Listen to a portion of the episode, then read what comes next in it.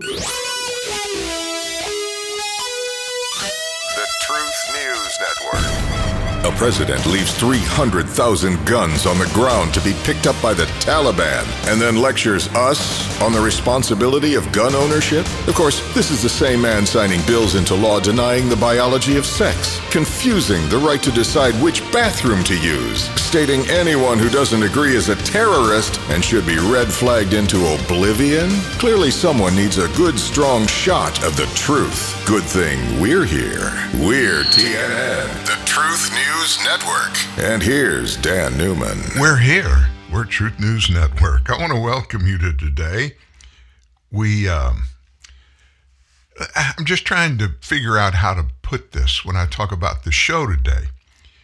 I think it's uh, obvious that uh, you and I, fellow Americans, we face some really big mountains in our nation today. I wouldn't have thought that anybody would be able to push our government so far down than we've seen happen in the last 22 months. it's happened. And just when you think it can't get worse, well, it gets worse. What can we as American people do? That's a conundrum that we all must face. And I got to be honest with you, we have two choices. We can turn our backs and run or ignore it, or we can lower our shoulders and jump right into the fray and do our part to make things right. Now, that may seem like a tough comparison to make and say these are the only choices we have, but listen closely what I'm about to tell you. These are the only two choices we have. We either get in the game or we walk away and ignore it and have no say so because we've given no input into what's going on, what we think needs to change, and doing our part to make it change. Now, yesterday, we got a story that went up late. We talked about it on the top of the show. It's an offering by Kelly Nelson, and she using historical facts full of footnotes and hyperlinks for verification of references to draw a parallel from Germany in the 1930s and 1940 and the United States today. And the comparison is at the top of both of those governments Nazism versus Bidenism. And I think if you haven't read, I'm positive, if you haven't read that story yet, you need to read it. I, uh, I published a footnote at the very top of it in red ink in italics, just so everybody can understand what I think is so important, especially about this story that Kelly Nelson wrote yesterday. And then there's a story posted this morning from Rob, Robert Mercola, who's a guest contributor here at TNN Live. Dr. Mercola has been just excoriated by a lot of leftist mainstream media, social media, because of his being out in front on all things to do with COVID 19 and other critical health issues. And the story he posts today is probably just as critical as the story we published yesterday, written by Kelly Nelson. Make sure that every day, if you if you're not getting notification of these new stories, it's probably because you've not subscribed on the front page. Now, a subscription means nothing in the way of money, obligation whatsoever. It's there for one purpose and one purpose only. Every time a new story goes up on truthnewsnet.org, early the next morning, in fact, 1:45 a.m. the next morning, everybody that's subscribed will get an email link and contained in the link uh, to the email is the specific link to that brand new story. So you don't have to go and dig to try to find a story every day. And if you don't want to see it, you don't have to see it. But if you do, it just makes it easier for you. I suggest that every day, at some point in the morning, lunchtime, whenever you can get away from your busy schedule for just a few minutes, click on that email link you got overnight from us and take a look at that article or those articles. Yesterday, there happened to be two. So, where do we go from here today? It's Tuesday, and for whatever period of time, we don't know yet because we haven't gotten there. Our correspondent, our own photojournalist, investigative journalist, Steve Baker, is in Washington, D.C. this week. And you probably heard about it. In fact, if you read the Epoch Times and Breitbart News and Fox News, you heard the news about it. One of the Oath Keepers is being um, tried for his purported offenses on January 6th. And Steve Baker is involved in that trial. So he's in court every day as long as it lasts. So, what does that mean about him coming on TNN Live in our 10 o'clock hour, 10 o'clock sharp, as a matter of fact? Well, he's going to step out of the courtroom into the hallway and share a few minutes with us right at 10 o'clock, top of the second hour, just to give us an update on details of this trial. Now, you might say, look, we can we can just we can just go watch some TV news reports. They're going to have it. Let me let me just tell you this. And I think those of you who have been around, you know I'm not a conspiracy theorist. I believe we have lots of problems in our government, but I believe we have lots of good in our government. What we're trying to do here is get the actual balance between the two and not from what someone in the media tells us, but finding out for ourselves what's going on. And my consensus after doing this for so many years is I better go check facts out for myself because I'm not guaranteed that I'm going to get the truth when it comes to media. And I'm talking about every media outlet. They're all subject to opinions, they're all subject to pressure from the top in their organizations and all of that to maybe change the tenor of a story just a little bit. I don't need that. I don't want that. I'm a big boy. Yeah, I'm a big boy. I'm 6'1 and I weigh somewhere between 250 and 280. And I am a big boy. But that has nothing to do with this. It doesn't matter who you are, what your life is like, it's important for all of us to know what's going on around us. So I encourage you to avail yourself of all of the information pieces that are out there that you have access to to get information about what's going on. Now, we're going to have Steve probably the first 10 to 15 minutes of the second hour. Steve Baker will be with us. I want to make sure that we don't miss any of the big stories and the big news today and one that just slipped out yesterday, and I have scoured news media, and I can't find any source that's covering it but one. Millions of federal dollars are continuing to flow into that organization, EcoHealth, EcoHealth Alliance. Now, what is that? You remember that name. It kept coming up in the COVID 19, the pandemic stuff. Dr. Anthony Fauci, the source of COVID 19 being that laboratory in Wuhan, China. EcoHealth is the funnel organization between the National Institutes of Health, of which, guess who is at the top? Dr. Anthony Fauci. Now, his title is not the boss, but you can book your Bippy he is the boss there. He's the one that decides where the money goes that comes through the NIH and grants. Tens of millions of dollars flowed through the National Institutes of Health indirectly to the Wuhan laboratory in China, but all of those grants went through EcoHealth Alliance.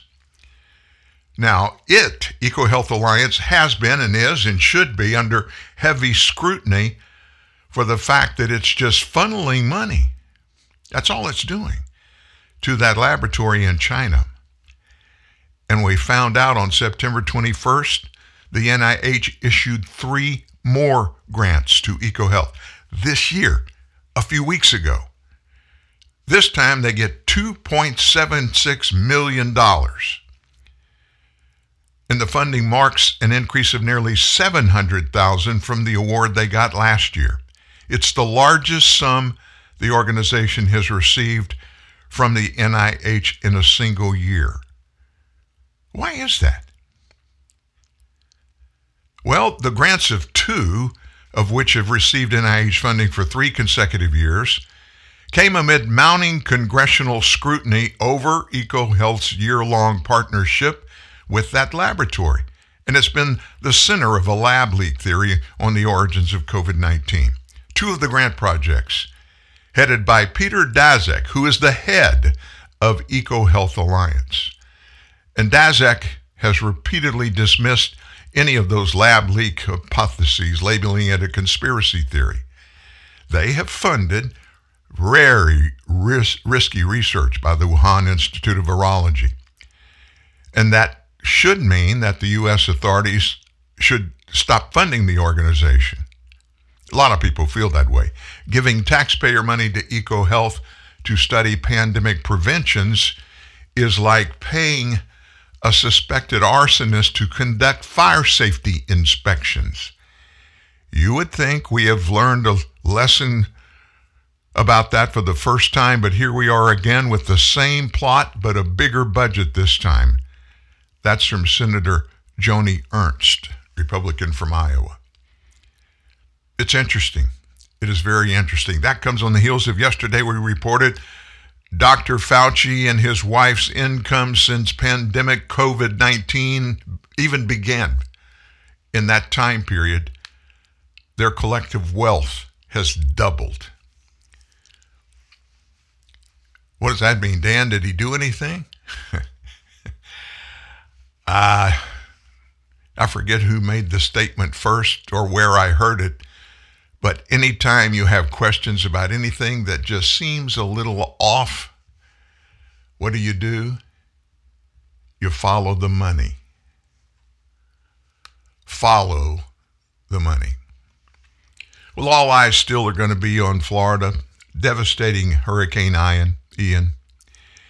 And it's now without having all of the situation examined and everybody knowing everything that's going on it looks like it's going to be the worst hurricane in history.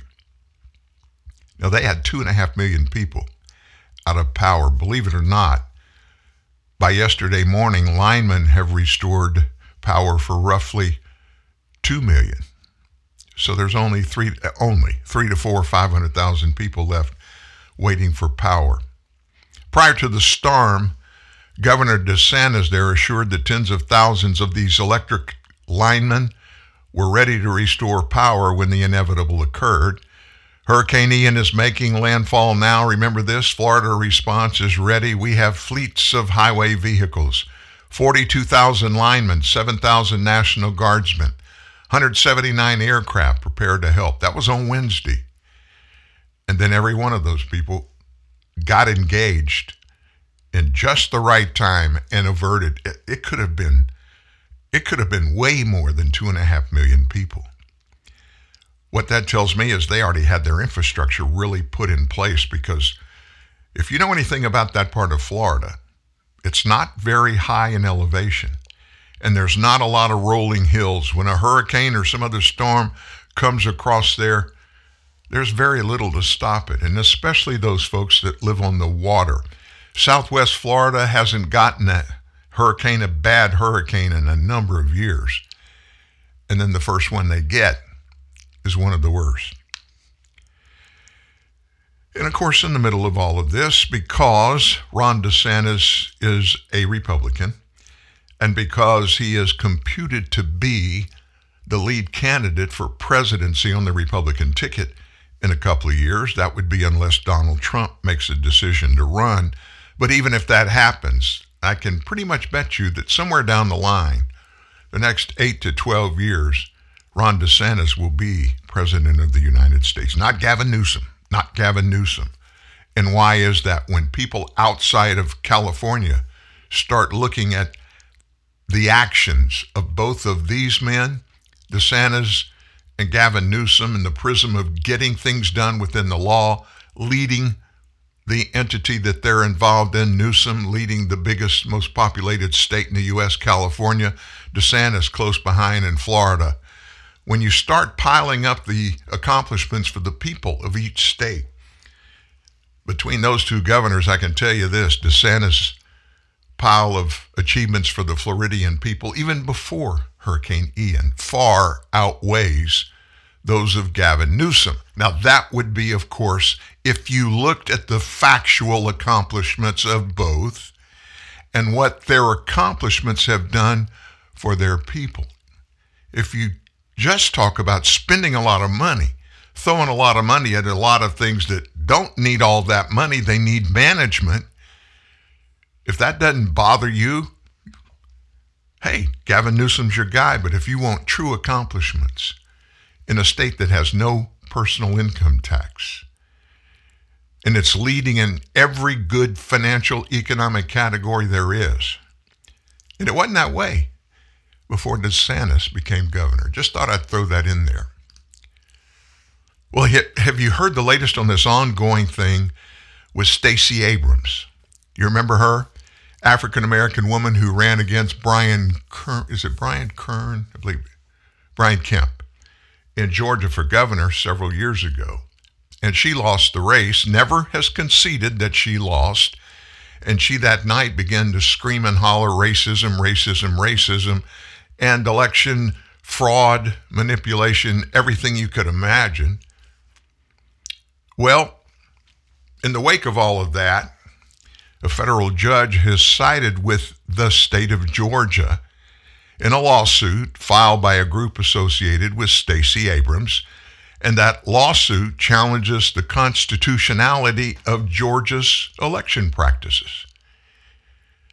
Although Georgia's election system is not perfect, the challenge practices violate neither the Constitution nor the Voting Rights Act of 1965. That's according to U.S. District Judge Steve Jones, who, by the way, is an Obama appointee. And District Judge Jones wrote that, referring to the Voting Rights Act of 65. He detailed why he came to the ruling that he came to in a 288 page order that sided against Abrams' Fair Fight Georgia group in a lawsuit filed four years ago, right after that gubernatorial election, alleging voter suppression and racial discrimination. And she lost narrowly to Governor Brian Kemp. Kemp was Georgia's Secretary of State when the lawsuit was filed. He applauded the ruling as a victory against an attempt by Abrams to weaponize the legal system. Judge Jones' ruling exposes this legal effort for what it really is a tool wielded by a politician hoping to wrongfully weaponize the legal system to further her own political goals. Now, that's from the governor referencing that lawsuit that it went his way, obviously. I just want to touch on that for one moment. We'll move on quickly. Americans, and I can say this, I don't know every American.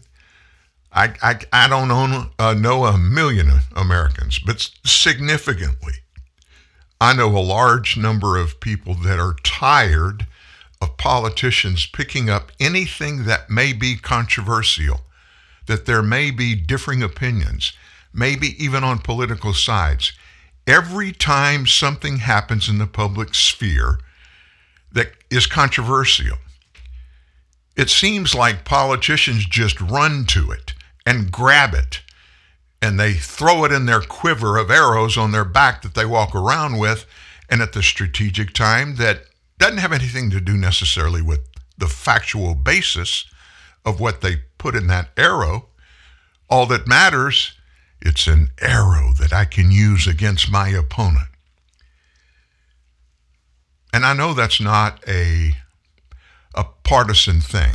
Republicans do it as well but I think you will agree the arrows that are used to shoot against their political opponents, I'm talking about Democrats, number far more than those coming from the other side. There is dissent, there is back and forth. But almost every time, especially when it's someone like Stacey Abrams, who is not a leader, she's not a politician, she served in the Georgia legislation. But she has literally, and talked about it, she has the White House in her sights. She really thinks and wants to run to be the first African American president. And so she uses everything she can pick up off the ground when she's walking down the street. if she thinks it's going to be good for her politically, and she finds a way to use it, which is exactly what this lawsuit was. And obviously, if this judge was going to be biased one way or the other because of who appointed him, I would think he would lean towards Abrams, but he made it very clear that Abrams' organization is in left field when it comes to this. Now, let me give you an example, real quickly, of what our government is doing that is scaring millions of people together, this guy being one of those. When agents are hired in the FBI, FBI or any of our intelligence agencies, they go through rigorous training before they're ever determined to get the shot to apply to become an FBI agent. Physical, mental, finding out what their biases are, especially in politics, and can they get over those to, to just do what the FBI is supposed to do. And of course, you would think every one of them that's been hired, they're non biased, they're non-partisan, especially when it comes to political matters. But guess what came out yesterday? the FBI is revoking security clearances of some of their agents. And you know those whistleblowers that had come forward? The FBI is now going after them. Now, what are they doing? They, the FBI, are revoking the security clearances of conservative agents. Republicans in both the House and the Senate have alleged widespread politicized misconduct in the FBI, most notably by a Washington, D.C. agent who investigated Hunter Biden. We gave you, when Timothy Thibault came before a congressional hearing, we played some of that hearing for you. He resigned in August rather than face a certain internal review that was going to make him look kind of bad. Senator Chuck Grassley, the ranking member of the Senate Judiciary Committee, has said a number of times whistleblowers have approached his office to talk about some internal misconduct at the FBI and in the investigations into Donald Trump. The FBI is cracking down now on suspected whistleblowers in response of that. Republican Representatives Jim Jordan of Ohio, Darrell Issa of California, Mike Johnson from here in Louisiana. They alleged all this in a letter to FBI Executive Assistant Director Jennifer Leigh Moore. Moore signed many clearance revocation orders and retaliated against at least one whistleblower. Now, what does this have to do with anything? These are the little things. The little foxes destroy the crop. Little foxes. When a farmer's got animals that are going after his crops, it's usually the little bitty ones, specifically birds, that he has to keep away from his crops. Foxes are different animals. They're little, they're sneaky, and they're simply just blazing fast. And so when they go out and they typically don't do things like this on their own, and it doesn't happen much now. Farmers figure out a way and have a long time ago to protect their crops. But a fox can go through it and just take a piece of stuff here, a piece of stuff that's growing here, a piece over there, and it spoils it. It's the little things, folks. And when we hear about this kind of story, ah, you know, so there are some employees that got their hair on fire. They got mad at a boss or something like that. And they're looking for a way to make a buck because sometimes whistleblowers get paid whistleblower fees. And they're probably either going to leave the FBI or they want to leave the FBI, but they're feeling like, you know, I'm scared. I don't want retribution against me. But when they step forward and they bring actual negative information, truthfully documented information about their employer that by the way is the FBI that you and I we own, we operate and we pay all those people there. So I would think if something's going wrong, we'd know about it. Wouldn't you? Well, that's not exactly the way it's happening right now. But anyway, they're going after they're going after these FBI conservative whistleblowers, which is also against the law. It's, it's just crazy to think this is happening, but it is happening. Now, Christopher Wray, the FBI director, he was not there. He's not like Jim Comey and uh, Mueller were. They were at the top. They were FBI directors, each of them for years and years and years. Mueller for decades. Christopher Wray's only been there about two and a half years, but he came from the Department of Justice, another division of the Department of Justice, and he became the FBI director. He, on his watch, has made some calls that are very, very sketchy. And we've covered those here as those have happened. But this FBI and this Department of Justice are completely weaponized at the top levels of management. And all these things we hear about that we find at TNN Live and Truth News Network that we bring to you every day negative news about the DOJ and the FBI. Just think about this. All that stuff's been going on behind our backs for years. I don't know how far back, but I know Robert Mueller was evil. I know that he filled his pockets full of all kind of money. Just go do a little research online about Robert Mueller and his career at the top of some of the most unbelievable corporations after he was FBI director. And he goes to these corporations and makes millions of dollars because he, because of his former position at DOJ, he has access. And these big corporations, they're looking for ways to get to the decision makers in our government. So all they want, give us a chance. And oh, by the way, if you'll do that and keep us straight with the U.S. government, we want you to stay on as some kind of titled contributor. But all we're paying you for is who you know and access to them. That is everywhere in the FBI now. And I know this for a fact from talking with Congressman Mike Johnson. He's one that co signed that letter. He said they can't get anything. Now, this is the House of Representatives, the U.S. House of Representatives. These are the people that oversee every department of the government and have the constitutional responsibility. It's called oversight. Now, it's not just one department, it's not just one group, one committee, it's the whole of the government, but they're broken up into different committees. And all of these committees do their thing in investigating different parts of our government what they're doing. And is it right? Is it legal? Should they not be? All those kinds of things. And then it all comes back together, and Congress conducts the oversight. But when the FBI, and we've heard it over and over and over again, they refuse through Freedom of Information Act petitions that are filed legally. They refuse to turn over documents that constitutionally they are obligated to turn over. And they know that most people aren't going to go spend all the money to sue the government, sue the FBI. But there are groups out there, not for profits, that do it and have been doing it for a long time.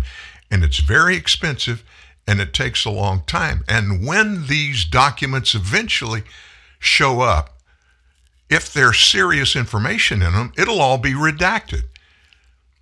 They'll go as far as they can the FBI or the DOJ, other department will go as far as they can to hide it unless and until another petition is filed. And that petition goes to a judge that says, hey, FBI, you've got to unredact some of these. Send the whole thing to me, and I'll make a formal judicial opinion about what parts can be released and what can't be released. So they make purposely the process of exposure, of showing everything. They make it so difficult that most people just throw up their hands and walk away. And that's the expected results. Everybody knows if you get in a war with the IRS, they're going to win the war at some price. They may not get all that they come after you for, but they're going to win every battle. And if you come up with a settlement, you have to sign stating that this settlement doesn't actually portray the top line. This is a negotiated settlement rather than move forward with litigation. You think doing that business with the IRS is tough? Try to get in business. Just trying to get in business fighting the FBI or others in the Department of Justice. It's just impossible to do. In just a few moments, you're going to hear Jim Jordan. Jim Jordan, congressman from Ohio. And the Democrats have just decided they're going to give the Department of Justice a whole bunch more money. Wait till you hear what Jim Jordan has to say about that. He's up next.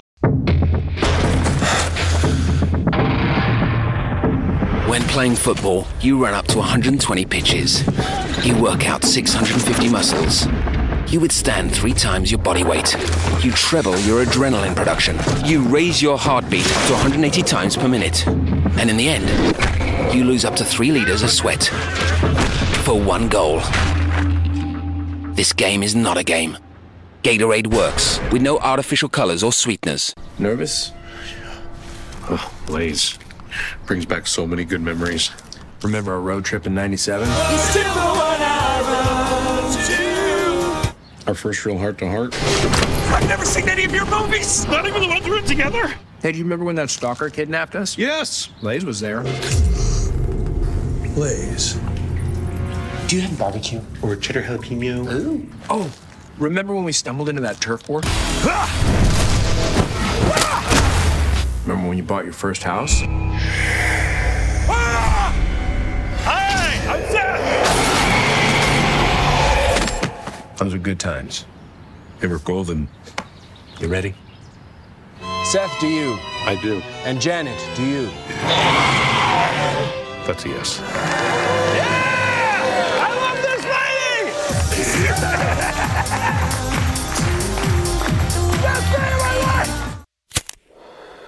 I know I should quit smoking, but it's just. My feet and hands are numb a lot. Walking to the bathroom gets me winded. I cough all the time. Seriously? I've been dying to quit. Don't wait till you're dying to call. When your health is worse, it will be too late. 1 866 QUIT YES. The Illinois Department of Public Health and the American Lung Association in Illinois. QuitYes.org. He's got the inside scoop on what's really happening in D.C. TNN, the Truth News Network. Here's Dan. Now, do you, like me, do you ever listen to what the news media are saying as we get close to an election like we are now? Five weeks away from Election Day. You realize that. Put it on your calendar. When the media starts looking at the landscape of elections, actual elections that are already underway with mail in balloting, absentee balloting, by the way, when they look at all of that, the mainstream media, I don't really care if anybody believes or agrees with me on what I'm about to say, but the mainstream media are an official arm of the Democrat Party. Nobody can credibly make an argument that says they're not. So that way, we as Americans, we know that. The ones of us that accept that or will look at what we see that they say something is, only to later find out in many cases it's exactly opposite of what they portray. They're not doing that on their own, the mainstream media. They like to call themselves the legacy media. I would never want that name. I would want to be considered to be out on the front of getting the facts and giving those facts to the American people, but that's just them. They're politically in the pockets of Democrats. So they're the ones out there. They have the biggest megaphones, they have more media outlets. And of course, many in those outlets fall all the time. Individuals get canned. And why did they get canned? You do realize that in media, the only thing counts if it's written is it what's the circulation of that magazine or that newspaper? If it's internet, how many people have subscribed? We want to get up and we want to beat the 12 million mark. 12 million. That's a lot of people watching your internet show, isn't it? And then, of course, broadcast, it's ratings, television and radio. All of that, when the numbers look good, you've got a basis for your sales department to go out, raise your prices, and everybody wants to have you in their advertising scheme. Pretty much easier to get that when all of those numbers go up. And so sometimes the truth doesn't make ratings good.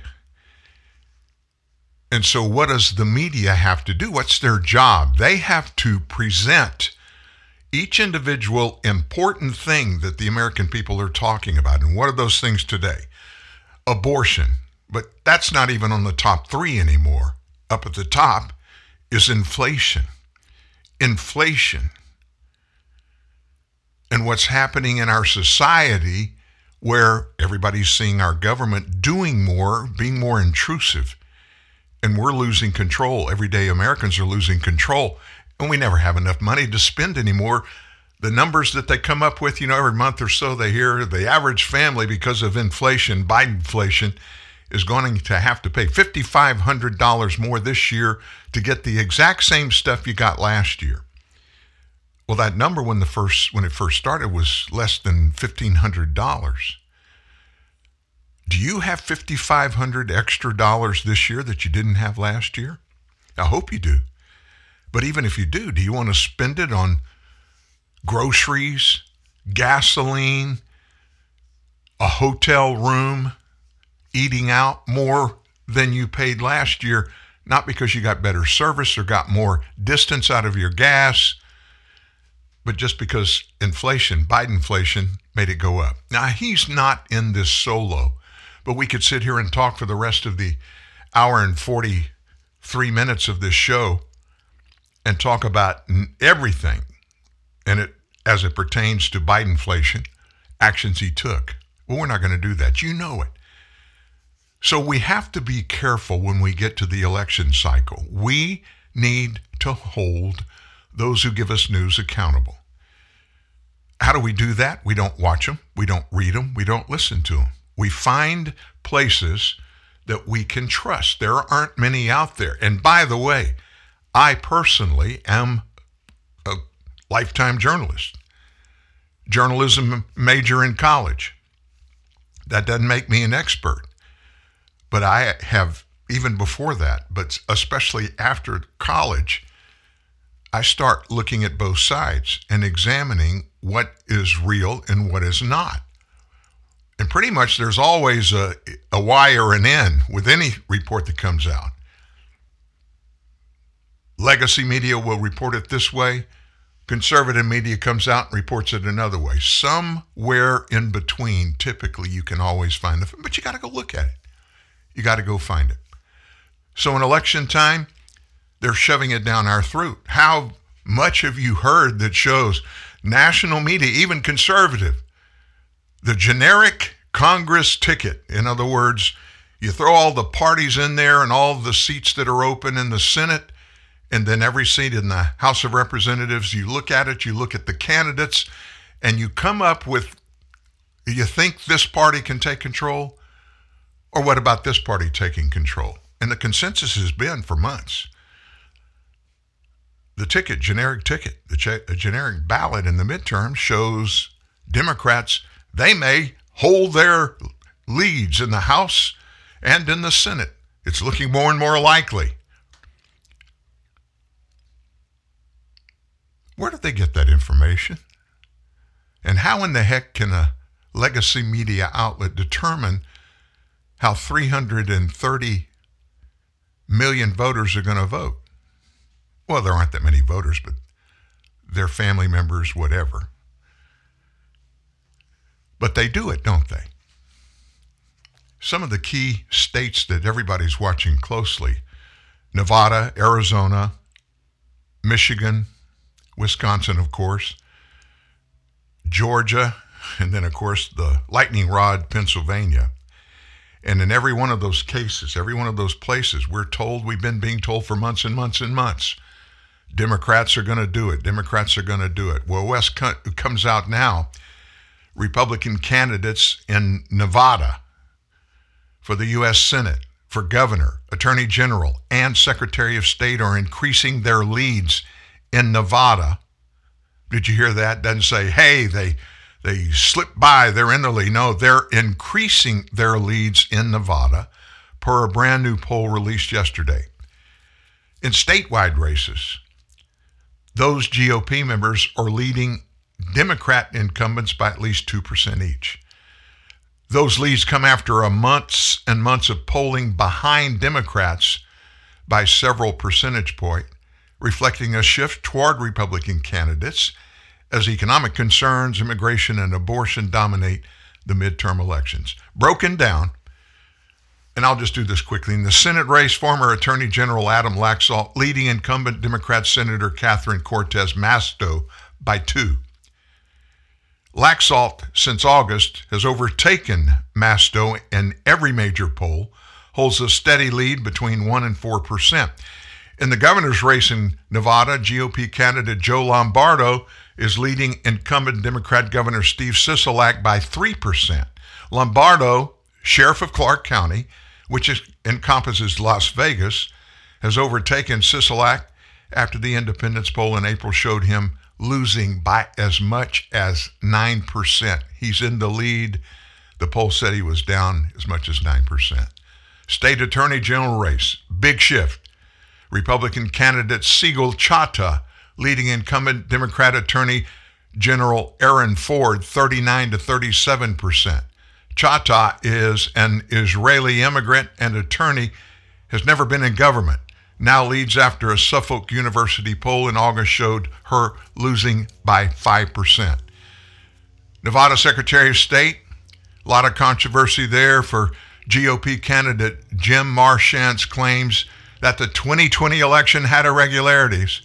The gap between the two, him and the Democrat Cisco Aguilar, Marchant, now leads Aguilar by 8%. That's up from 4% in August. And then what about on a national level?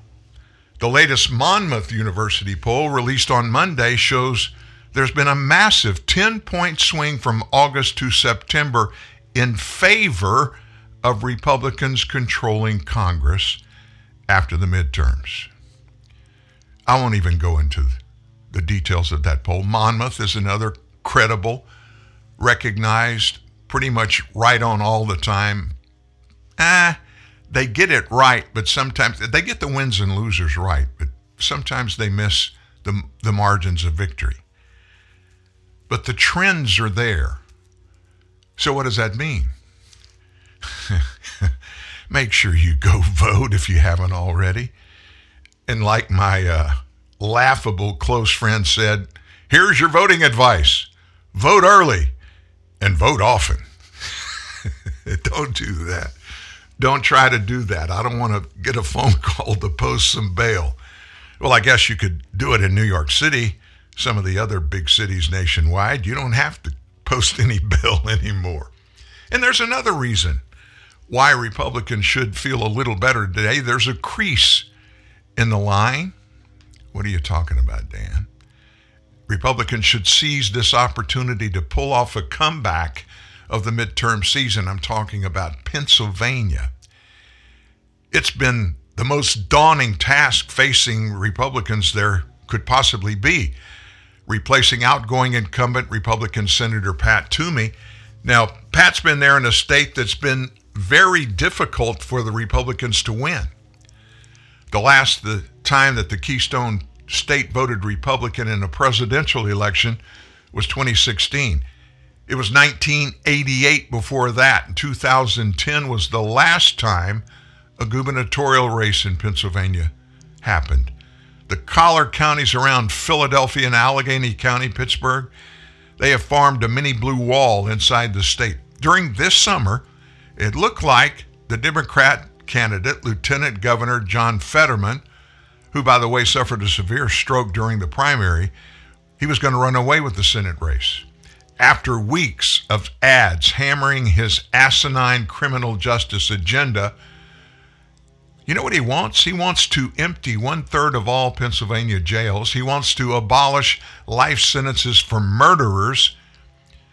When the facts all come out, his advantage over Dr. Oz, his opponent as a Republican, Fetterman's advantage has degraded massively.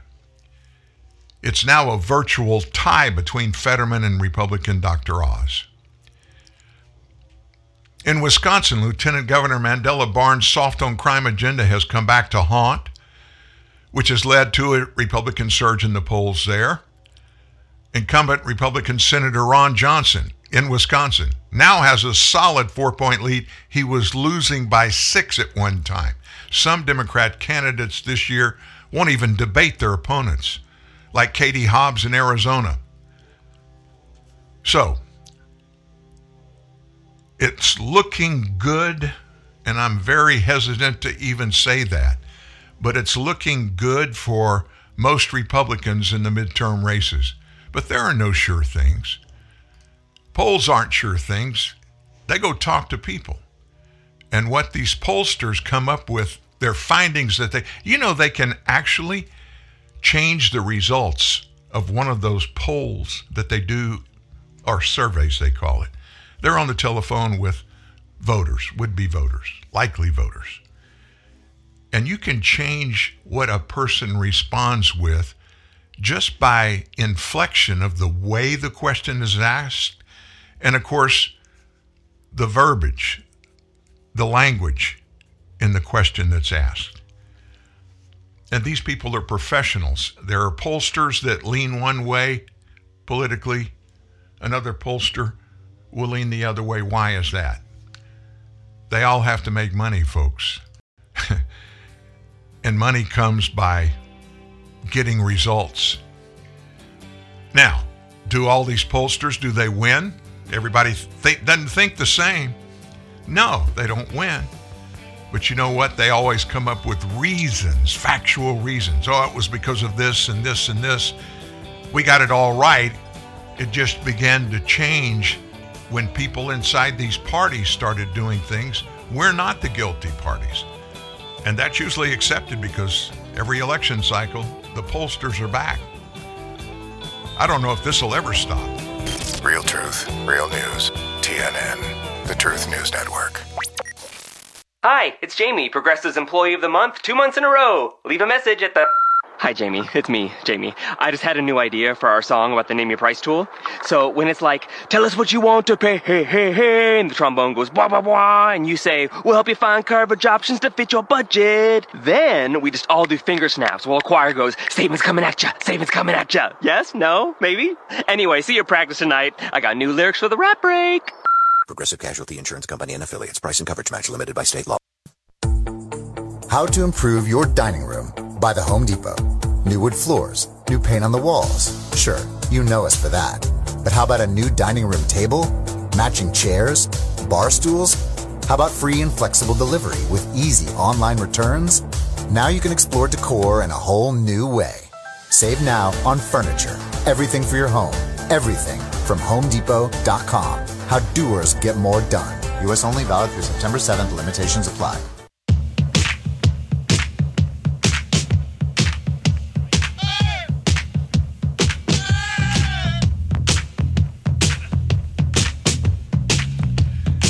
Times have you been to a high school or college football game? They like to do it more in basketball games. Have you heard this song being played?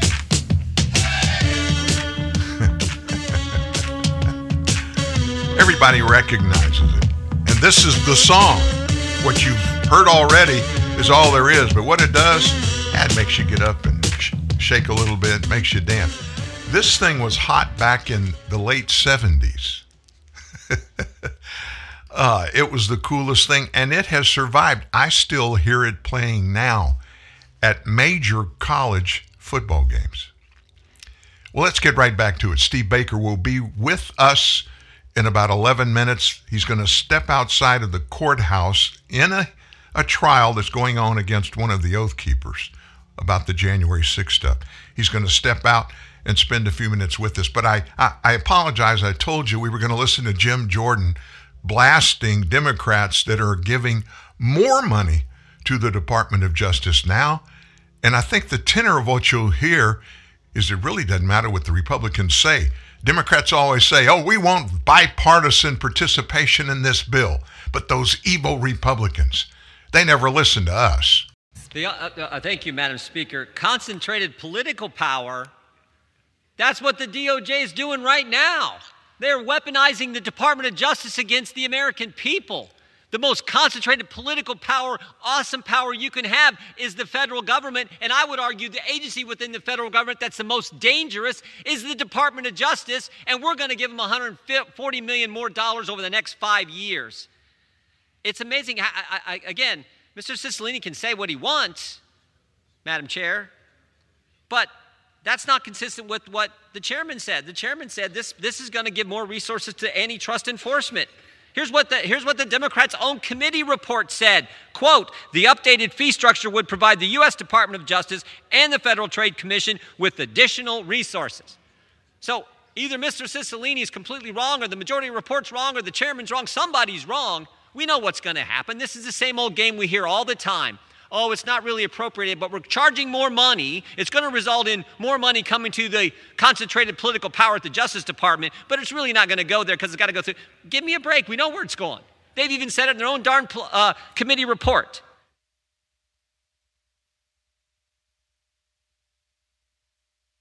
He's after control to be congressional wide. He doesn't like the fact that this kind of money in light of what we all know is happening with the DOJ. We told you, we give you specifics about what they're doing to conservative agents in the DOJ. They're firing them. They're either firing them or they downgrade all of their uh, responsibilities and obligations, basically making them toothless. Follow the money, folks. We've always said that follow the money. Nancy Pelosi, when we're talking about the elections, House Speaker Nancy Pelosi, I don't know what world she lives in. I have no clue. I guess I should know what to expect. She's from San Francisco. That means she's an elitist. She and her husband make tens of millions of dollars. She has enhanced their trove of assets. I can't even estimate what they are. I've told you some of Paul Pelosi's commercial real estate deals that Nancy opened the door for specifically, they are so evil. They really are evil. The U.S. Congress, years ago, they passed a rule in the Congress, and they call that rule the Pelosi rule. What it was, what it was about, it was a rule. It's not a law, but it prevented sitting members of Congress from trading stocks while they're in office. Everybody listening that agrees with that, raise your hand. My hand is high in the air. And there is, by the way, a bill that has been presented to be heard in the Congress, the House of Representatives, which would do just that. It would make it illegal for members of Congress to trade stock in any way while they're in office to get away from what we know is quid pro quo stuff that happens all the time. That's the way in, in most parts. That's the way some people, many people, you got 535 people in Congress, 435 in the House, 100 in the Senate. Not all of them are multimillionaires when they get elected. But I tell you this every one of them are multimillionaires when they leave Congress. So, anyway, I, I threw that in for grins. This looks like there's a good chance this will be Nancy Pelosi's last Speaker of the House position, but it looks, and it's pretty obvious, that the House is going to go across the aisle. The control will go to Republicans. But yesterday, she made a very bold prediction about these midterm elections. She was appearing, appearing on The Late Show with Stephen Colbert last night. She sat down for an interview before you can bet it was an enthusiastic audience.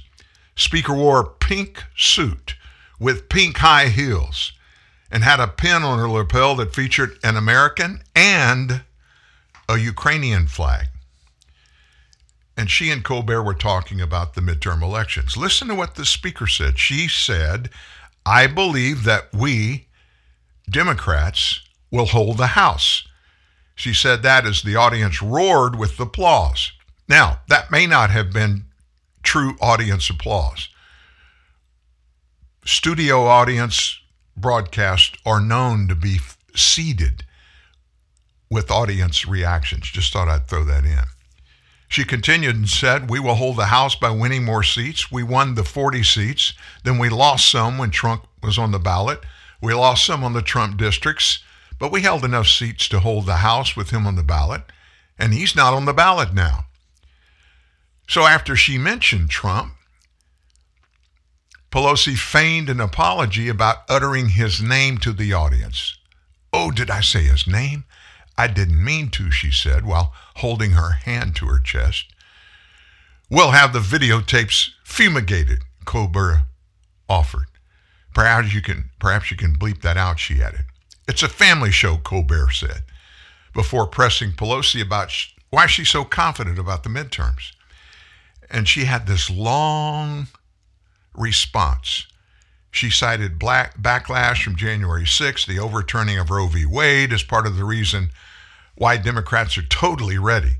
The greatest influx of candidates came forward after January 6th young people, people of color, people of different generations, different backgrounds, and the rest.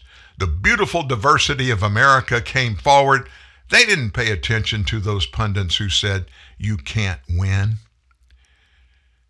When Roe v. Wade came down, boom, we were totally ready. And that just caused a whole different attitude on the part of some about whether we could win. So after she offered her reasoning, Colbert mentioned she sounded like she was talking in past tense. If you don't mind me pointing that out, we still got more than a month to go.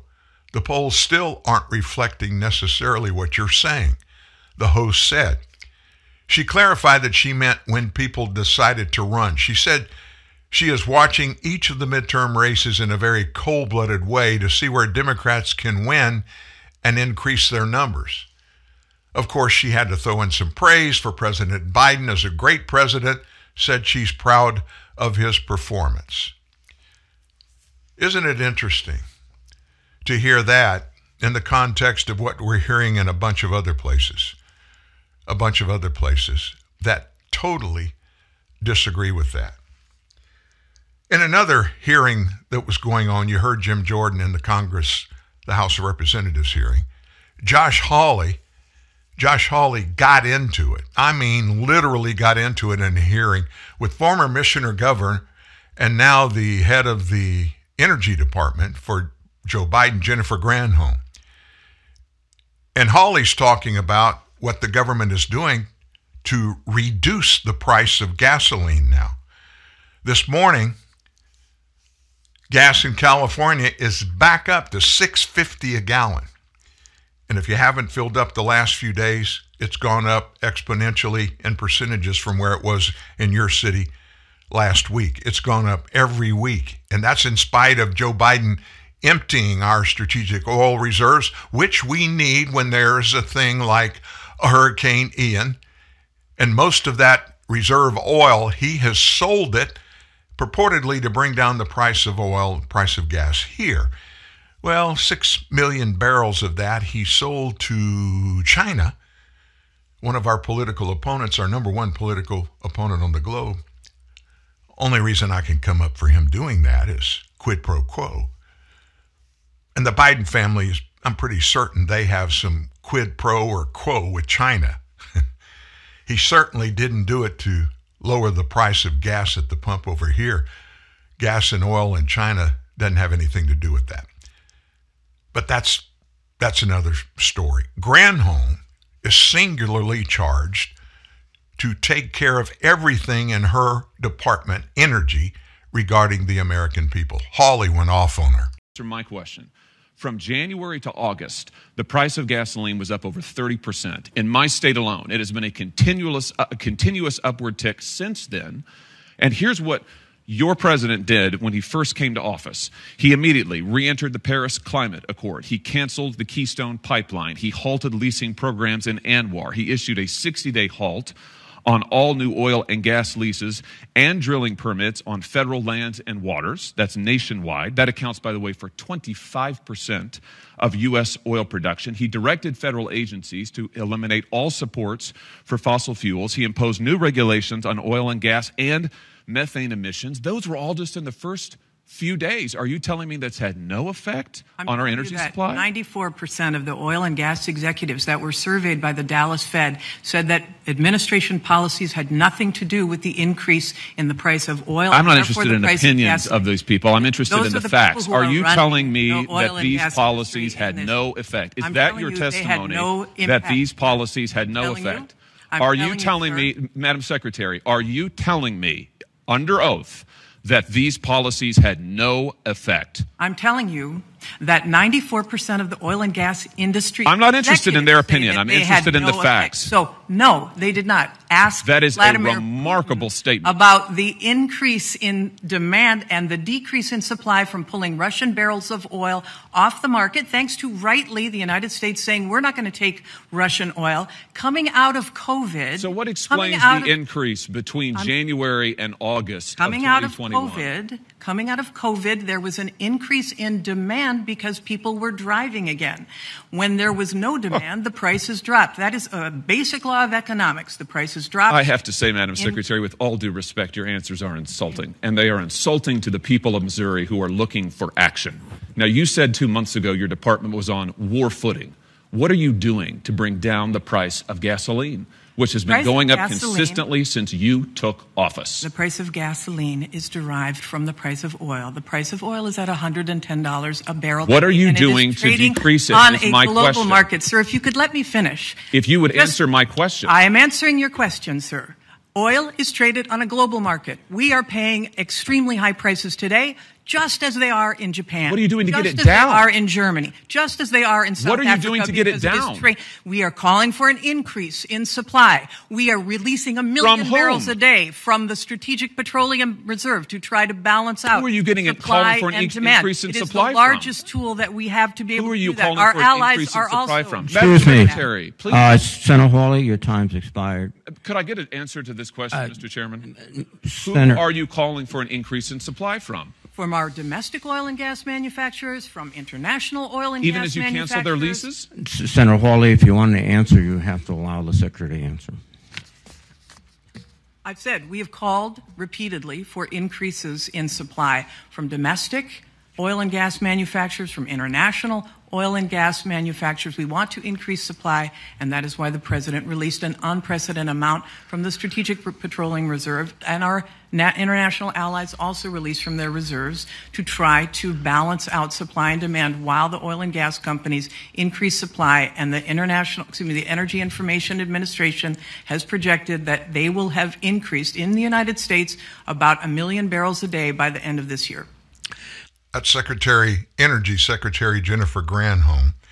And the one question Senator Hawley demanded that she answer is what has she do, done? What is she doing as Secretary of the Energy Department to bring gas prices down? Well, on the phone with us now from Washington, D.C., where he, he just he's a globetrotter. We talked to him in D.C., North Carolina, then Houston, and now he's back in D.C if you didn't get that, I don't know if you could hear what was being broadcast there, but Jennifer Granholm, she says to fix the price of gasoline, we've got to get domestic oil producers to produce more oil. And the conundrum there, yeah, the conundrum there for me, and you're from Louisiana too, so you know how oil and gas is. Um, 25% of the production of oil comes from the sector of leases that this Biden administration has taken away from those domestic producers. And Hawley asked her about that. Of course, she avoided it. But let's get on to your business, my brother.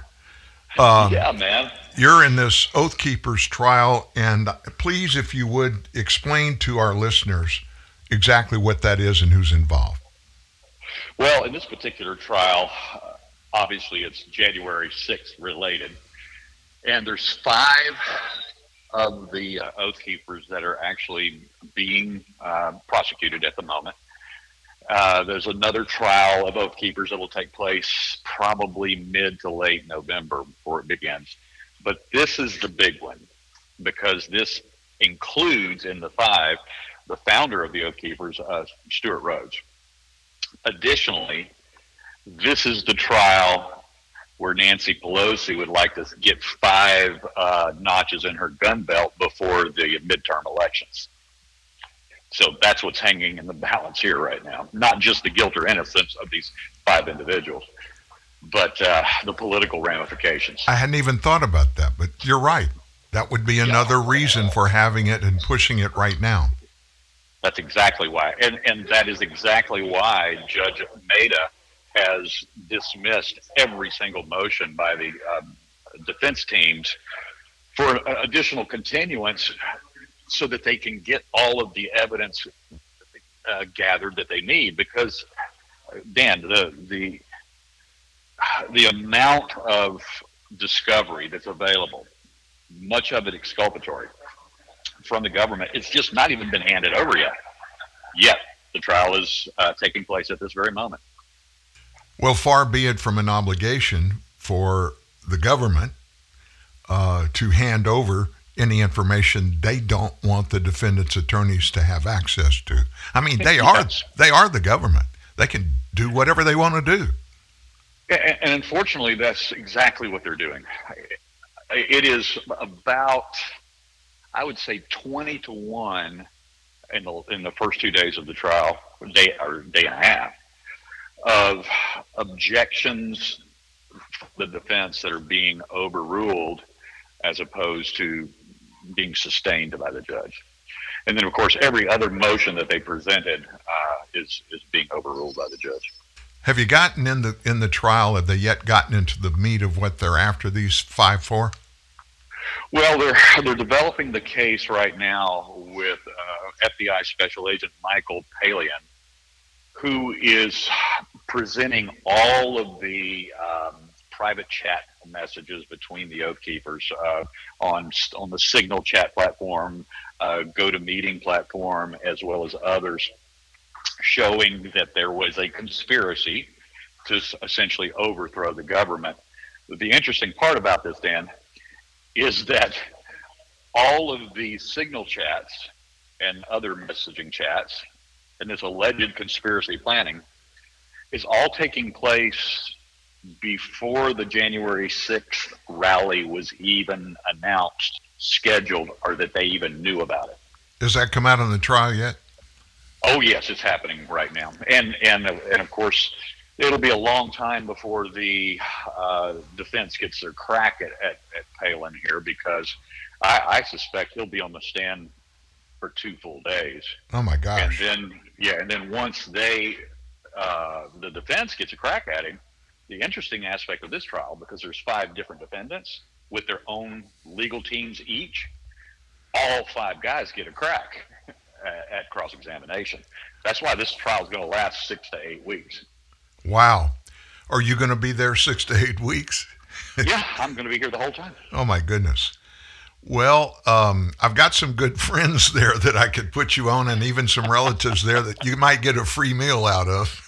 well, I'll tell you what, free meal would be great. I, I, got a I got a fantastic free meal last night at the uh, at the Capitol uh, Grill, uh, just a block, you know, from the Capitol building. Oh, I've been there many times. Yeah, yeah, it was it was fantastic. I, I expected to, uh, or that the meal would cost me an arm and two legs before I got out of there and fortunately, I was eating with all of these defense attorneys, and um, one of them picked up the bill for the entire table. So that was awesome. I uh, I can testify that you weren't expecting that because you texted me about that. Remember what you said? Are you there? Did I lose you? Did Steve? I lose you, Dan? Are, you, are you there? I'm here. Can you hear me? Okay, I'm back. Okay. okay. Uh, I said uh, you were a little bit concerned about the meal because I know that you texted me. You said learning curve day today. This was yesterday, following yeah. first day of trial at dinner with all the defense attorneys right now. in, in parentheses, gonna cost me an arm and two legs, but the chatter is worth it. Yes, exactly. So somebody else picked up the tab. That's a good thing. Yeah, that was that was a, a, a welcome uh, thing to happen for a, a guy that's it's well, it's expensive to be in D.C. at any time, as you know. Absolutely. Well, what are they specifically trying to get to happen right now when they're in there? What's the end goal for what he is charged with that they're looking to get him for? Uh, if we're talking about um, Stewart Rhodes himself, as yes. the founder of the Oath Keepers, they're they're trying to obviously nail them with the idea that they committed seditious conspiracy, which is the largest uh, charge of of the dozen or so charges that are actually on the docket here. Seditious but, sounds really sinister. What is that? Well, interestingly, it goes all the way back to the early 1800s, um, and even though the law has been on the books for 200 years, more than 200 years, no American citizen has ever been convicted of seditious conspiracy. It's never happened. And uh, they reached deep for this one to hang it on the Oath Keepers. But the, the, the interesting thing that, that the defense has to their advantage is about 90% of the FBI's evidence against them and accusations, Dan, are total lies and they're going to be able to prove it with video. Will the judge allow the video in? Man, um, we hope so. Uh, I I don't think that he can get by with allowing the edited short clips that the FBI is presenting and not allow the full context of where those short clips are pulled from. Well, you do and, know, and the yeah, the, the, defense are chomping at the bit to show the the entire context. And and if it's not allowed, I thought about this. You told me about them being concerned about it being allowed because the FBI has a very edited version of everything. Yes. Um, if they go that route and the judge says no to the defense all any of the defendants need to do is make a few phone calls, and the real stuff will be all over the ne- network news that will make this judge look like he's in somebody's pocket. So I agree with you. He's probably going to have to let it in. Yeah, I, I think that most of that he's going to have to. The one thing that he is desperately trying to avoid, though, is the mounting and accumulated evidence that the uh, defense attorneys have of the so called unindicted co conspirators, or as they might refer to them as the confidential human sources of government agencies themselves. Those wonderful unnamed sources and uh, people that want to go on record but do not want to be revealed their identity. Uh, you know, we hear that all the time. I don't know about you, but especially in a case like this, when a guy's life, the rest of his life, is on the balance here, I would think that anything and everything that comes from a outside witness, somebody not in the FBI or not in the Oath Keepers, would have to come forward with their identities revealed. I think there's a there's a level of charges, allegations made against an American citizen where they really deserve to face their uh, those that have come out against them criminally, made charges in court against them. I think they should be able to know who it is, and their attorney should be able to cross examine. Absolutely. In fact, I was uh, actually role playing with one of the attorneys this morning at breakfast about his potential cross examine of Special Agent Palian. And one of the things that I was most concerned about with what he wanted to bring uh, up to the special agent is this information about uh, unnamed individuals that were in the crowd around the oath keepers that were acting as agents provocateur. And I said, I said to the attorney, I said, the only thing I can hear is coming back from the lead uh, prosecutor is objection, Your Honor. Objection, Your Honor. I said, you're just going to get one objection after the other. And unfortunately, this judge is obviously in the pocket of the government, so I expect that he'll accommodate the prosecution at every turn. Well, let's wrap this up with your what what will be the likely um, sentence if uh, this guy is convicted of seditious conspiracy. What are the charges? What are the um, the ramifications? The sentencing guidelines? What do you think is going to happen? Yeah. Well, the prosecution is asking for life imprisonment, and uh, got to remember that there's five guys in this round, and they all have varying degrees of alleged culpability in the conspiracy. Now, they're all charged with seditious conspiracy, but obviously you have to look at the leader as probably getting the most severe uh, sentence, all the way down to uh, least participating guy, which is uh, a Floridian by the name of Ken Harrelson. And, and his name hardly even comes up in any of the uh, prosecution's evidence as presented up at this point. So uh, somebody like that, if he's convicted, I mean, he could get 10 to 20 years. Well, that doesn't sound so bad, but put it in context. Who among us wants yeah. wants to spend 10 or 20 years in a caboose? I don't care how nice it is and how much golf you can play. If you're in jail, right. you're in jail. Yeah. And especially and more specifically. Yeah, especially yeah, but more specifically when you're talking about a guy like Ken Harrelson, who literally did nothing. Yeah. Was not involved in any of the pre-planning at all, and he's sitting in, uh, you know, the D.C. gulag for the last 18 months. Denied the right to visit his family. Denied many other civil liberties and protections by the Constitution and the Bill of Rights. And he's sitting there charged with a crime that the prosecution is asking the, the court to imprison him for the rest of his life. Well, of course, if it's the court doing it, Steve, I mean, they're they're the government. They have all the evidence. Yeah. They have all the evidence. Yeah. Uh, what what happened to that uh, guarantee in the Constitution to a speedy trial? Eighteen months he's been sitting there yeah. in jail. Yeah, how did, how did they get away with that? Problem. Well, there's there's a couple of reasons that they've gotten away with it. For one thing, is if you don't release the 14,000 hours of video evidence, what do you expect? Uh, it's it's going to take that long at least for the defense to uh, build their case. Wow. Because they have to wait on the evidence.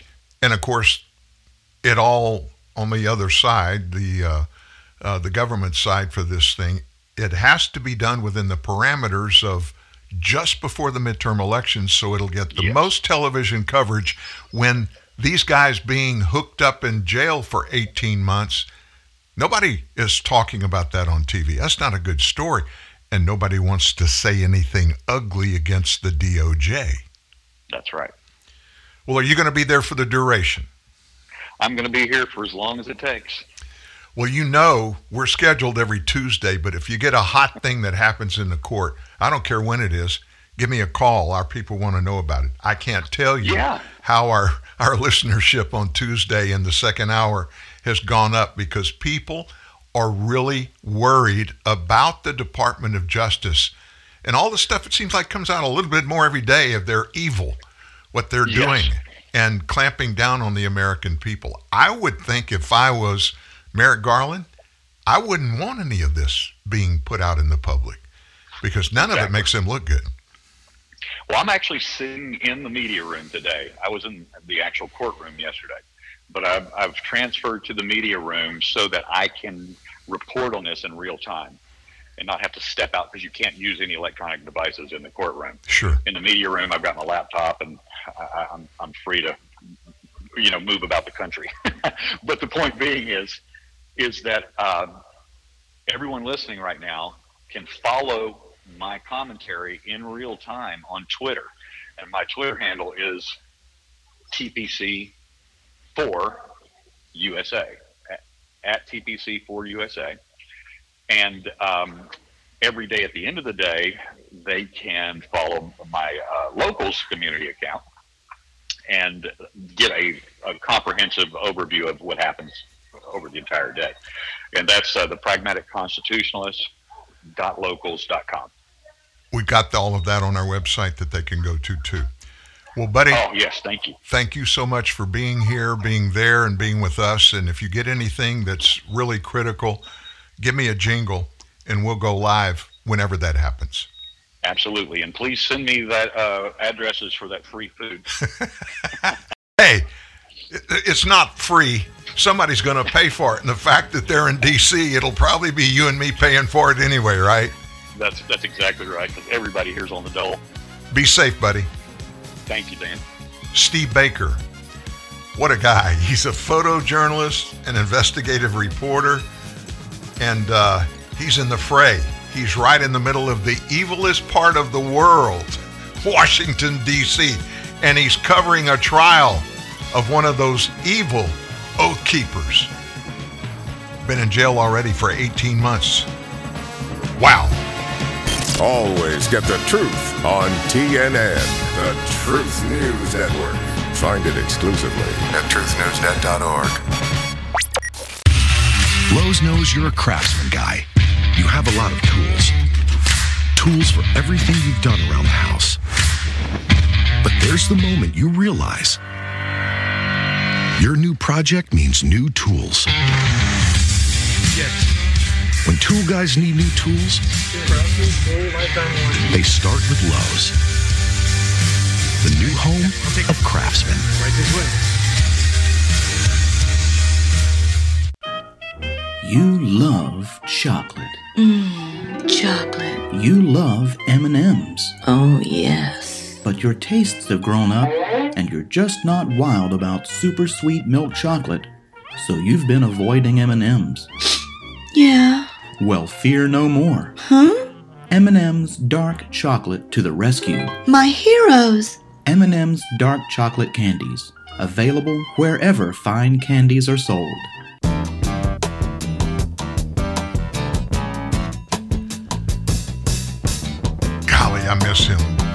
Withers passed away last year. What a great singer he was. He had that uh, Lean on Me, and this was uh, Keep on Using Me Till You Use Me Up. We don't get songs like that very often. Uh, going out of the show today, we got a song. We always close with a song. Those of you that are here, you know that. And we play, in, in the most part, songs that uh, were big hits, but you don't hear a lot of them. You're going to hear one, Kiss from a Rose. That's a closing song today. So I want you to stay with us for the rest of the show.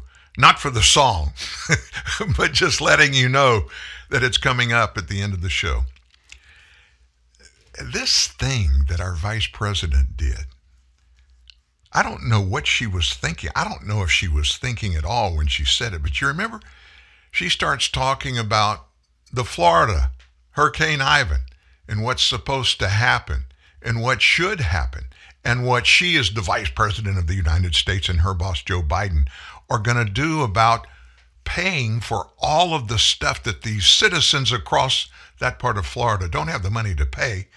And we find out that a lot of them, very few of them, have enough insurance to cover that devastation. And when they start talking about taking care of whoever has been hit by that when it comes time, who should be at the front of the line? And one would think, I mean, I, I would think, that it really doesn't matter who's at the front of the line. Everybody that got blasted in the storm, I don't care what their zip code is. I don't care how big their house is. I don't care about any other thing. Everybody, excuse me, should be at the front of the line. It looks like another gaffe. It's certainly a controversy. Vice President Harris spoke about the effects of climate change on people of color and how to distribute aid after hurricane damage in Puerto Rico and Florida. She said, resources should be given based on, quote, equity. What exactly does that mean when it comes to allocating hurricane assistance? You get help depending on the color of your skin? Surely not. Social media jumped on it, though. Elon Musk tweeted this should be according to greatest need, not race or anything else, end quote. Well said, Elon. Harris has a habit of using word salad kind of language. You listen and you feel like you're in a sociology class. Lots of left wing jargon designed to cover the real message. Fox News Digital caught up with Harris and asked her, Explain, please, the equity comment. She would not answer she would not clarify.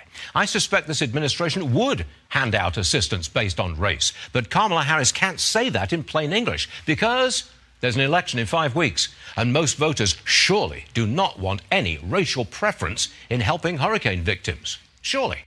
I honestly think that the questions were fed to her handlers before this event happened. It was a sit down, and so usually those are planned out, and maybe not the exact questions, but the the context in which the questions are going to be asked. Often, especially when it's a president or the VP, they get that in advance. And so, in the back of Harris's mind, even though she's not African American, her mother's Indian, India, and her father is Jamaican, she still has the people of color thing, the race card that she has to play all the time. Well, she um, she obviously pointed out that there is inequity, and because there's inequity, that people find themselves in situations that they're not responsible for, they're just caught up in circumstances, and that when something like a storm happens, people of color typically don't have the same starting point as do people that are light skinned. And I'll probably get blasted for saying that, but that's actually what the belief is.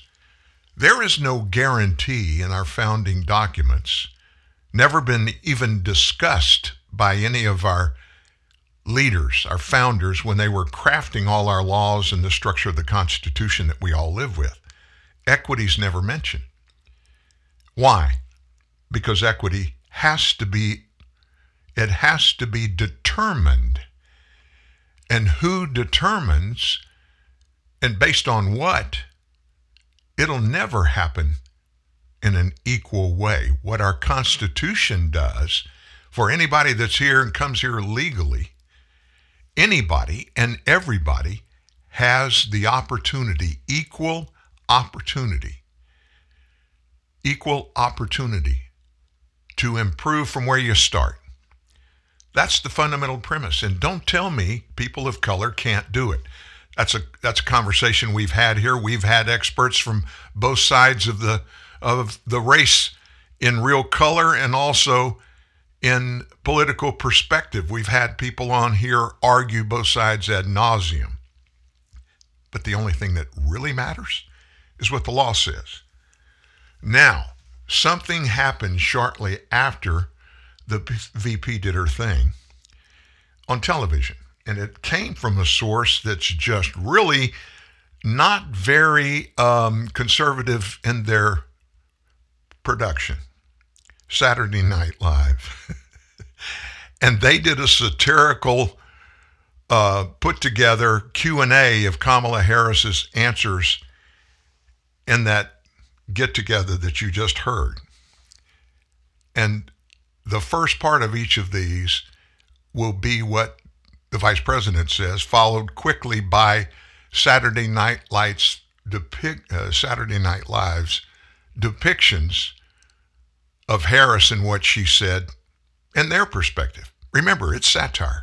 My fellow Americans, words have many meanings, and sometimes instead of conveying our meaning, they can suggest other meanings. When we talk about the children of the community, they are a children of the community. Well, we are the United States of America because we are united. And we are states. Um, talking about the significance of the passage of time, right? The significance of the passage of time. So when you think about it, there is great significance to the passage of time. Whatever we have in store cannot be known. The past was once the future. The future is, I should say, unknown. We got to take this stuff seriously, as seriously as you are, because you have been forced to have to take it seriously. Obesity is a serious disease, and it needs to be taken seriously. You need to get to go and need to be able to get where you need to go to do the work and get home. I hope that clarifies the issue, and this can be the last word on those words. Certain issues are just settled. Clearly, we're not. No, that's right, and that's why I do believe that we are living sadly, in um, real unsettled times. Oh, I got to tell you, those were pretty cool. And uh, the shocking thing for me was, you know, Saturday Night Live.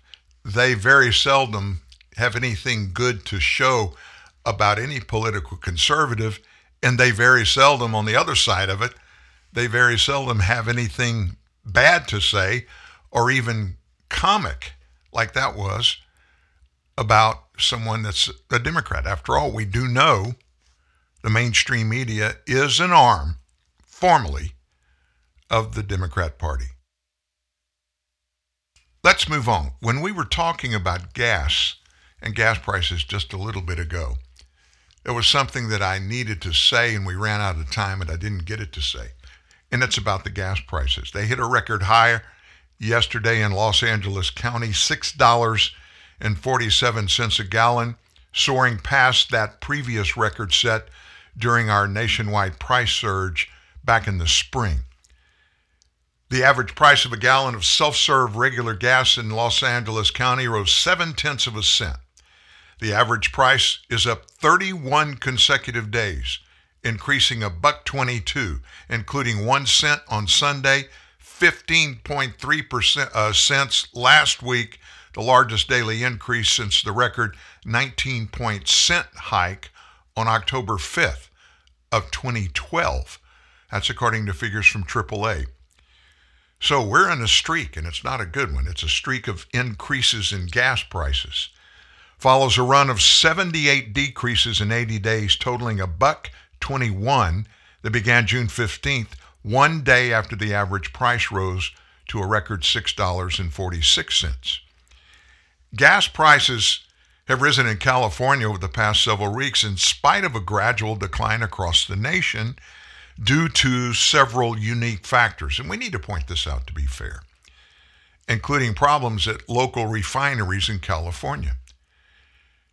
The residents in California already paid the highest gas prices in the nation, and it's because of environmental regulations and taxes there that we don't experience in other states. But the limited number of refineries, thanks to uh, those same governor government regulations means that when some are down for maintenance, whether scheduled or unscheduled, the state cannot easily replace the missing supply. And it's all about prices not on just gasoline, but on everything, or about supply and demand. Governor Gavin Newsom recently announced gas stations would be allowed to sell a cheaper winter blend winter blend, which produces more of the emissions the state wants to restrict several weeks ahead of schedule. Just know this when you're talking about California and you're talking about anything that's being done by the government, it is always determined, whatever the outcome is going to be, it's always determined. What's the political perspective? And is it something that we can make progress on moving forward with our quest to maintain control of the House and the Senate. That's the starting point for everything. And you know, we don't hear anything about this. We hear hardly anything, specifics, about any illegal alien that comes to the United States and they get caught up in some crime. Sometimes we do, but there are so many cases that are missed for a multitude of reasons. Mainstream media is one of those even reporting from the agencies in our government that are charged with processing and handling these kind of things. Unless somebody there happens to slip it out, we don't hear about it. But what came out yesterday, and the reason it came out yesterday, and it is important, they're all important, but this one especially, a man charged with a child sex crime in New Mexico is an Afghan evacuee who came to the U.S. last year through the Biden's evacuation from Afghanistan. The U.S. Attorney's Office out in New Mexico announced that Shah Mahmoud Salib had made an initial appearance in federal court on a charge of coercion and enticement of a minor, but didn't identify him as an Afghan refu- er, a refugee. I wonder why. U.S. Attorney's Office in New Mexico. Salib is alleged to have approached a 12 year old boy at a park near school in Las Cruces. He is said to have asked him personal questions before using his cell phone to show the victim photos and videos that were sexual in nature and then inappropriately t- touching the youngster. When the boy moved away, Salib is accused of punching him in the face multiple times. In the complaint, the boy attempted to call 911, retreated into a restroom stall, but was followed by Salib, who then kissed the boy, put $20 into his hand, and attempted to force the victim to touch him. Thankfully, the boy ultimately escaped when another person arrived at the restroom. If convicted, Salib faces a minimum of 10 years and up to life in prison. It was learned this week, wasn't released by the government, wasn't released by the court. Fox News Digital found it and released it that Salib was paroled into the U.S. in November of 2021. The office of Representative Yvette Herrell is a Republican in New Mexico, later confirmed that he was paroled and that law enforcement had verified he was an Afghan national who was paroled in through Operation Allies Welcome. This is a terrible crime enabled by the complete lack of vetting and transparency in the wake of Joe Biden's Afghanistan retreat. Herrell said in a statement Our government should be protecting the families of New Mexico, not importing twisted individuals who prey on children. That is why last year I pushed, she said, through vetting of migrants that the Biden administration have brought to our communities and why I continue to fight for their accountability. On Friday, ICE told us, that's the Immigration and Customs Enforcement, said Salib was paroled in the U.S. November 2021 at Philadelphia International Airport. ICE has now lodged a detainer on him who the agency confirmed was a 35 year old Afghan national after his arrest. Now, a detainer would say, whatever happens in the way of his sentence, if I'm assuming he'll be sentenced and charged, charged and found guilty and sentenced. If that happens, the whole that ICE says this time, when he finishes his sentence, whatever it's going to be in New Mexico, whenever that happens, even if part of it is uh, paroled or whatever, when he is released, he is supposed to be picked up by ICE and deported. Now, a huge part of this during the Biden administration is that when they're released, local law enforcement are supposed to make that phone call to ICE. For political reasons, those phone calls often do not happen. And in those cases, these criminals just walk away. They just walk away. At the top of the show, we were talking about problems in the Department of Justice. You heard Congressman Jim Jordan just get into it about what we are doing as an American people and as our government sending more money, millions of dollars to the Department of Justice when they're not allowing themselves to be held accountable for any of their actions now, many of which are illegal. But just imagine, how do you handle that if if the law enforcement people, the ones that come after you, the ones that have the authority and the power to come after you for whatever reason they want to, it may not stick eventually. But I've said this before, let me remind you, if you get in a tiff with the federal government, Oh my gosh, you're never going to win the case. Very seldom do you. But the reason is not because of evidence, but because of the cost of federal litigation that you sustain against them. They have an open checkbook. They have access to get the leading experts to testify. They have access to get investigators to go get all kinds of evidence.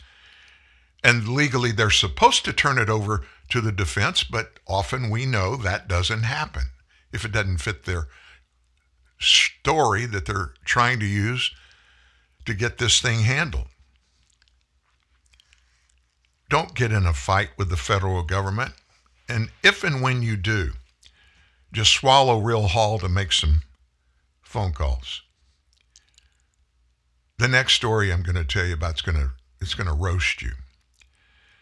The American Medical Association, the AMA, sent Attorney General Merrick Garland a letter on Monday calling on him to investigate the organizations, the individuals, and the entities coordinating, provoking, and carrying out bomb threats and threats of personal violence against children's hospitals and physicians across the U.S. Now, let me ask you this How many of these events have been reported to have happened? Let me repeat what he's asking for, Attorney General Merrick Garland. The AMA, Medical American Medical Association, contacted him, and they're calling on him to investigate organizations, individuals, and entities coordinating, provoking, and carrying out bomb threats and threats of personal violence against children's hospitals and physicians across the U.S.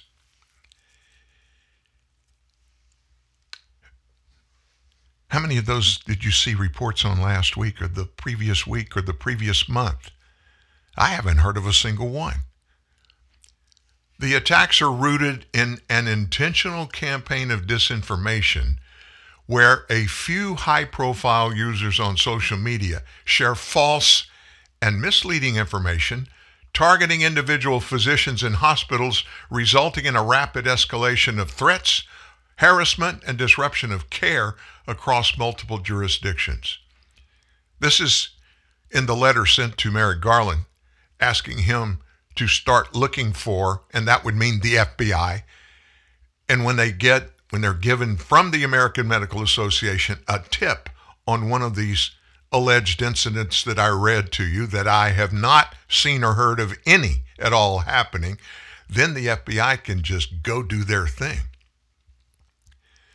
Our organizations have called on technology companies to do more to prevent this practice on digital platforms, and we now urge your office to take swift action to investigate and prosecute all organizations, every individual, and every entity that's responsible.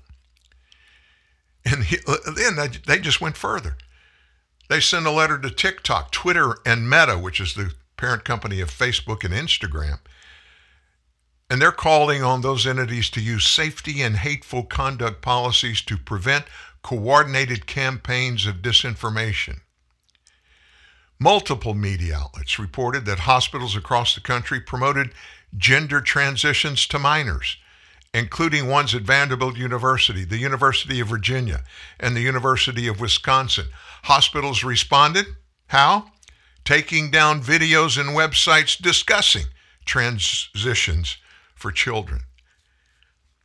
Dan Crenshaw, a Republican representative, he said that the American Medical Association has lost all credibility. Republican Rep Dan Bishop of Georgia vowed to look into the letter, which he compared to one sent by the National School Board Association to Garland in 2021.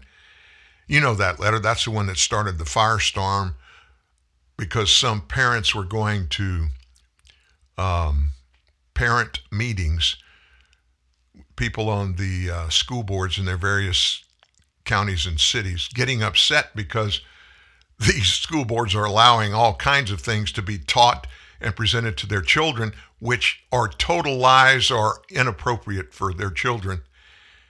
And so they decided they were going to weaponize their ties to Merrick Garland and the Attorney General and the Department of Justice and FBI you got to go investigate these parents and protect these people on the school boards. I look forward to investigating if the American Medical Association is a cutout for a political op by the White House, as the National School Board said. This is Dan Bishop talking. Any threat tags to be sent up by FBI? The letter from that school board they got a really big backlash about it, prompting multiple state school board associations to even withdraw from this one, the National School Board Association. This kind of stuff is happening every day. Let me ask you this Do you feel like this is critical to your life? I mean, come on now. It, it, any violence is a critical thing to to talk about and get right. But the weaponization of any entity in the government or any law enforcement entity anywhere to weaponize them for political purposes against anybody or anything. It's unconscionable. It's not the United States of America. And by the way, it's illegal. There's nowhere in the Constitution that authorizes that to happen. But yet, this is Merrick Garland. Do you realize how close he came to be being on the U.S. Supreme Court? Barack Obama nominated him at the end of Obama's term, ran out of time. He didn't even get to appear before the Senate Judiciary Committee for a vetting process. But you can bet he probably would have ended up on the Supreme Court. Can you imagine? He, he's the one that's instigating all of this stuff, or at least he's the he's the ploy that the evil polit- uh, politicians in these bureaus are using to implement their leftist measures against parents and ultimately teachers. This is it's unconscionable to me. And and and folks, it's it's not just there. Listen to this. This popped up overnight. I was up at two o'clock this morning. Not because I wanted to be, but I was up at two o'clock this morning, and I always go sit down at my computer and take a look. See, this popped up from Epoch News. Hundreds of thousands of Americans sought medical care after getting a COVID 19 vaccine. Now, this is according, believe it or not, to the CDC. Data that was released yesterday. Now, listen to the data details that the CDC finally reported on. Some 782,900 people reported seeking medical attention, emergency room care, and or hospitalization following COVID-19 vaccination. Another 2.5 million reported needing to miss school, miss work, or other normal activities as a result of a health event after getting a COVID 19 vaccine. The reports were made to the CDC's V, as in Victor, the V Safe program, which is a new vaccine safety monitoring system which users can report issues through smartphones. Now, they already had the adverse reaction event page that's been there for, I guess, since 19, uh, since 2021.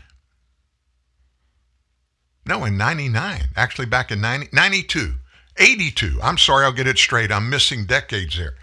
But the adverse report system has been in place for doctors to report these adverse ev- uh, events on any inju- indoctrination in, injection they give any vaccine where there is an adverse reaction. But the CDC decided to change it to a different format. About 10 million people utilized vSafe during the period of time the data covers, which is December 14th of 2020 to July 31st of this year. About a quarter of a million Americans received at least one vaccine doses through that time. The vSafe users reported, listen to this, 71 million symptoms. The most common reported symptoms chills from 3.5 million, swelling to 3.6 million, joint pain 4 million, muscle or body ache 7.8 million, headache 9.7 million, fatigue 12.7 million, and general pain 19.5 million. About 4.2 million of the symptoms were severe. Users of vSafe, now this is customer, that would be you and me. You can access it on the CDC website. Users of that filled in data for about 13,000 infants younger than two, reporting over 33,000 symptoms, including pain, loss of appetite, and irritability. The data produced so far by the CDC does not include free text responses Now, that's according to ICANN. That's the entity that oversees the internet. The data covered fields where users checked boxes. ICANN said that the newly revealed data reveals shocking information that should have caused the CDC to immediately shut down its COVID 19 vaccine program, citing the percentage of people who reported needing to get care or missing school or work or other normal activities, as well as those reported adverse events that we weekly told you about. Now, of course, the CDC hasn't responded yet. Their researchers had presented summaries of the vSafe data during meetings with the agency's vaccine advisory panel, but they'd never released the data for outside researchers to analyze. I wonder why. I wonder why. Why wouldn't the CDC be totally transparent with all of this? They haven't been transparent about anything. Why do you think that is? You want my opinion? This is just an opinion. And we all know what opinions are worth most of the time. So I'll give you my opinion, put it in your pocket, think about it, flush it, whatever you want to do. But my opinion is the reason the CDC is not, is never transparent. It's because of follow the money. Follow the money. What do you mean, Dan? All the doctors that are affiliated with the different branches of the CDC. You know, NIH, National Institutes of Health, that's another not-profit, supposedly, that you and I own, and that's the one that Dr. Anthony Fauci works under. All of the doctors that are affiliated with this, that do the research, that when something happens, they're the ones that are charged to go back and tell us why it happened. All of those people, they don't just get a regular paycheck when they do these researches, they put these groups to research in, sometimes hundreds of people. We pay for all of that. But when part of their research that they're involved in results in them getting in the medication business and they actually invent a medication that can be um, copyrighted, guess what? They get that money. Now, why would anybody give them money for just coming up with a new medicine? You that, you know that. Oh my gosh, none of the pharmacy companies own their they have investigation and investigators and researchers to a certain point. But none of that in the commercial market is worth anything unless and until what happens? The FDA approves it. So you've got all these doctors that they know that if their drug gets approved by the FDA, and then the pharmacy companies are going to come to them with a blank check and want to write them a check. And of course, here we go. All these vaccines, all the researchers involved, including Dr. Anthony Fauci, by the way, they all get their names on the copyright of these drugs that Moderna and Pfizer and Johnson and Johnson came up with. And when I say there's big money in it, oh my gosh, you can't imagine the tens, the hundreds of millions of dollars that are involved in this. And every few weeks, a little more news comes out. But just like this one, this is news that we should have heard beginning two weeks after they started issuing the first COVID 19 vaccination. And if it had happened, the American people would have been screaming to the heavens Don't put this medicine in my baby's arms and certainly not in mine. It's not vetted. There's too much that happens after the fact that you guys didn't tell us about. We're hacked off that you didn't tell us about it, but quit doing it. Stop doing it. That never happened. There's only one reason why that would never happen money. Absolutely. Money. Follow the money. I don't want to get away today without telling you about Gun Owners of America. They secured a permanent injunction against the mayor of Philadelphia regarding executive gun controls. Kenney's gun controls were reported on September 27th noting they barred even licensed concealed carriers from carrying guns to public pools, parks, and recreational centers. On the same day, the governor put forward his gun control, pointed out that Kenney's controls would face an uphill battle, legally speaking. The uphill battle was predicated on the fact that Pennsylvania has a preemption statute, which bars cities and municipalities from passing gun controls that exceed those that exist at the state level. That makes sense. The Inquirer noted courts have cited preemption while consistently striking down attempts by cities, including Philly, to ban assault style weapons, limit handgun purchases, prohibit guns in parks and at recreation centers. Government, big government, trying to be a bigger government. It's not just at the federal level, it trickles down to the state, even local municipalities, even into law enforcement agencies. Hey guys, we had a great day today. Thank you so much. If you missed Steve Baker and his report, it'll be up on our site in about 30 minutes at TNN Live. See you tomorrow. There used to be a graying tower alone on the sea. You became the light on the dark side of me. That's the high and not the pill. But did you know that when it snows, my eyes become large and the light that you shine can't be seen? Baby, I compare you to a kiss from a rose on the